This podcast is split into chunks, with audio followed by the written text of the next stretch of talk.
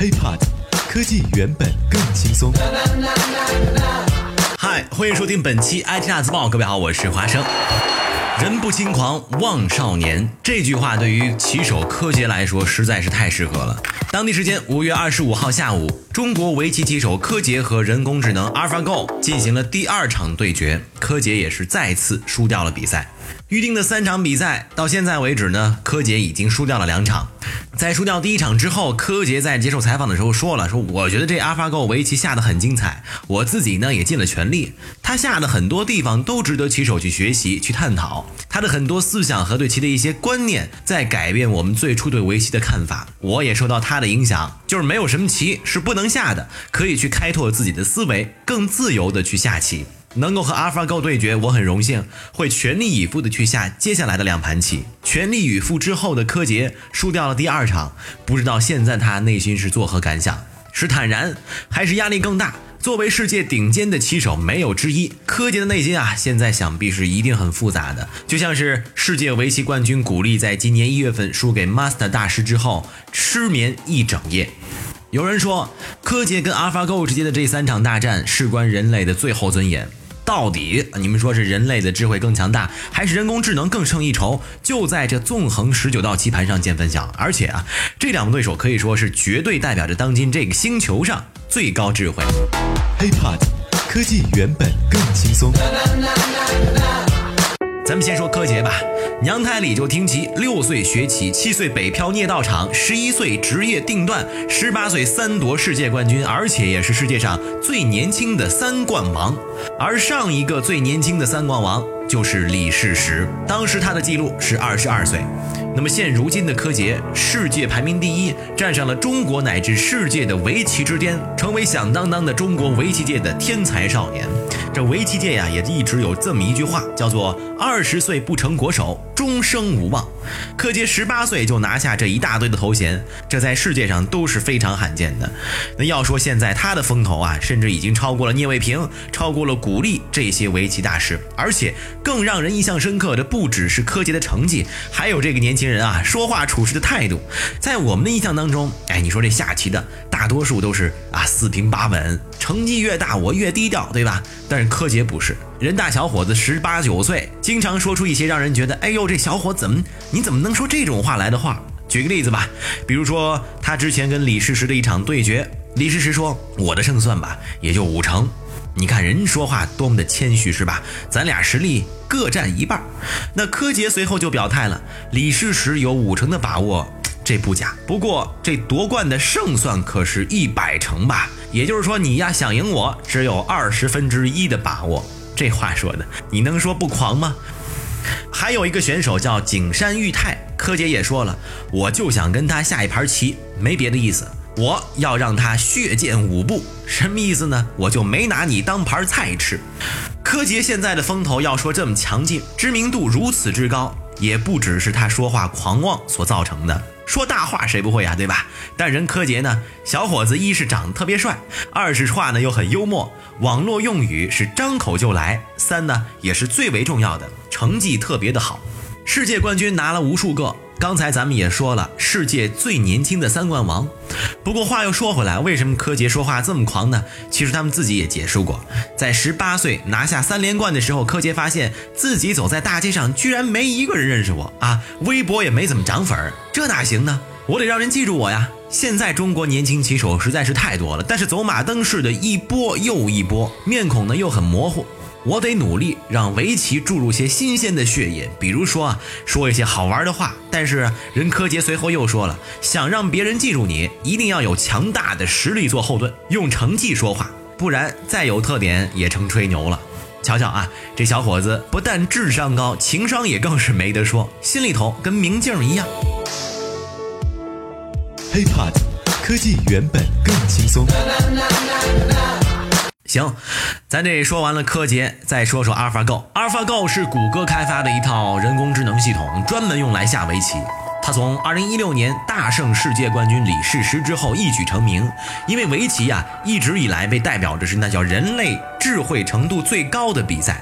现在一个人工智能，一个机器人把你打败了，那你说这是不是意味着人类已经不是在食物链的最顶端了呢？AlphaGo 之后过了半年，大家好不容易从这场失败中啊稳定了情绪啊，咱稳稳劲儿再说。又一个叫做 Master 大师的人工智能呢，又横空出世，在围棋界直接取得了五十二连胜，包括古力、陈耀华、聂卫平等围棋界的高手全部斩于马下，比当年的 AlphaGo 更厉害。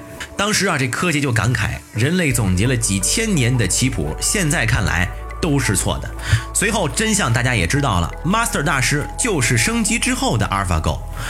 那么现在又过了小半年了啊，AlphaGo 再次升级，这次他面对的对手就是中国的棋手柯洁，而现在他也已经赢了两盘了。AlphaGo 的一场场的比赛。不但是在围棋界掀起了腥风血雨，在社会界同样也是引起了极大的讨论热度。你说现在走到大街上，说起 AlphaGo，说起围棋，都会跟 AlphaGo 牵到一起，都会跟人工智能牵到一起。可以说，围棋这项古老的体育赛事已经多少年没有受到这么大的关注了，是吧？这也算是好事儿吧。那么咱们再说回这棋局啊，要说之前呢，人与人之间的下棋比的什么呢？比的是经验，是理性和灵感。赵和棋圣吴清源就将决定围棋胜负的三个要素归纳成实力、气力和运气，而人工智能呢，沾得上边儿的只有理性两个字，靠的是什么呢？就俩字儿：搜索。当然，你也可以说是 Google。AlphaGo 能够一次次的打败这些顶级的棋手，用世界冠军鼓励的话来说吧，其实呢，如果说 AlphaGo 按照穷尽算法的话，人工智能确实没法战胜顶级的棋手。但是蒙特卡罗算法推出之后，它能够很好的找到人类棋手下一步的最佳二十手选择，来下胜率最高的一步棋。因此，人工智能可以叫做进步神速。还有一点儿。经验，咱们也提了，在围棋中啊，也是很大的因素。别的不说，AlphaGo 下的棋局比柯洁要多得多得多得多。这有过 Google 的统计啊，AlphaGo 见过下过的棋可以以百万计，而柯洁的训练量，咱们也不说别的，就做最乐观的。粗略的估算也难以超过五万局。不过这里要说明白的事儿是，人类对棋谱的利用率其实也是远超过人工智能的。职业棋手呢，通过几十局棋谱就能够大致摸清楚对手的一个棋路啊，摸清楚你的路子。人工智能呢，却是需要至少数以万计的棋谱才能发现其中的规律。不过一旦找到了规律，人工智能就能够进步神速。这也是为什么呢？AlphaGo 用两年就能从零起步登顶世界第一，手下败将也包括了李世石、聂卫平和柯洁。而且呢，这次与柯洁对弈的阿尔法 go 还跟去年大战李世石那个版本不一样。去年的时候呢，很多媒体在报道，华生也说过这事儿。AlphaGo 呢分两种啊，两个版本，一个叫做分布式版，一个叫做单机版。去年跟李世石对决呢，这谷歌比较紧张啊，是吧？怕自己输掉，AlphaGo 还需要动用分布式版来全力以赴。那么到了今年，只需要单机版就能够轻取棋艺更高一筹的柯洁。可能有朋友在问，分布式版本跟单机版本有什么差别啊？呃，这两个版本咱们就从计算能力上来说吧，差距还是非常悬殊的。单机版呢，需要运行在四十八个 CPU 和八个 GPU 上。而分布式版本呢，则需要运行在一千两百零二个 CPU 和一百七十六个 GPU 上，或者说，对李世石那叫做群殴，而对柯洁现在呢就只需要单挑了。李世石败了。古力败了，聂卫平也败了，现在连柯洁也失败了。人工智能是不是就真的是天下无敌的呢？从目前的答案来看，华生只能跟您说是真的。今年一月份，古力输给 Master 大师之后，就说了：“我们的棋手真的都是勇士，明知道会失败，但还是会前赴后继的去下棋。”Master 大师的出现会让我们对围棋的追求越来越深，境界也越来越高，这才是我们高兴的地方。各位，咱们听听这话啊，这古力也确实不失围棋大师的风采。不过，咱们大家也不需要太沮丧。计算机科学家开发 AlphaGo，并不是为了给咱们人类创造修身养性的工具，而像谷歌研究总监彼得诺维格所说的，希望用人工智能来解决一些人类自己也不知道如何解决的问题。未来十年，如果具备精准决策能力的人工智能获得大范围的应用，金融、医疗、法律、交通。公共安全等领域都将会发生翻天覆地的变化。如果很多朋友要问华生第三盘棋局的结果怎么样，预测一下，我估计啊，十有八九还是 AlphaGo 赢。话虽这么说，但咱们也不能灰心啊，是吧？毕竟还有一个更高深的项目等待着 AlphaGo，什么呢？当然是麻将啊！咱们或许也可以用 Facebook 的创始人扎克伯格的观点来作为结束。我们现在担心人工智能的安全性，就好比说呀，这两百年前的人在想，哎呀，你说以后要是有了飞机，我坐飞机的时候坠毁了怎么办一样。不管怎么说，咱们首先是得先造出来飞机，才能再去担心乘坐飞机的安全性，对吧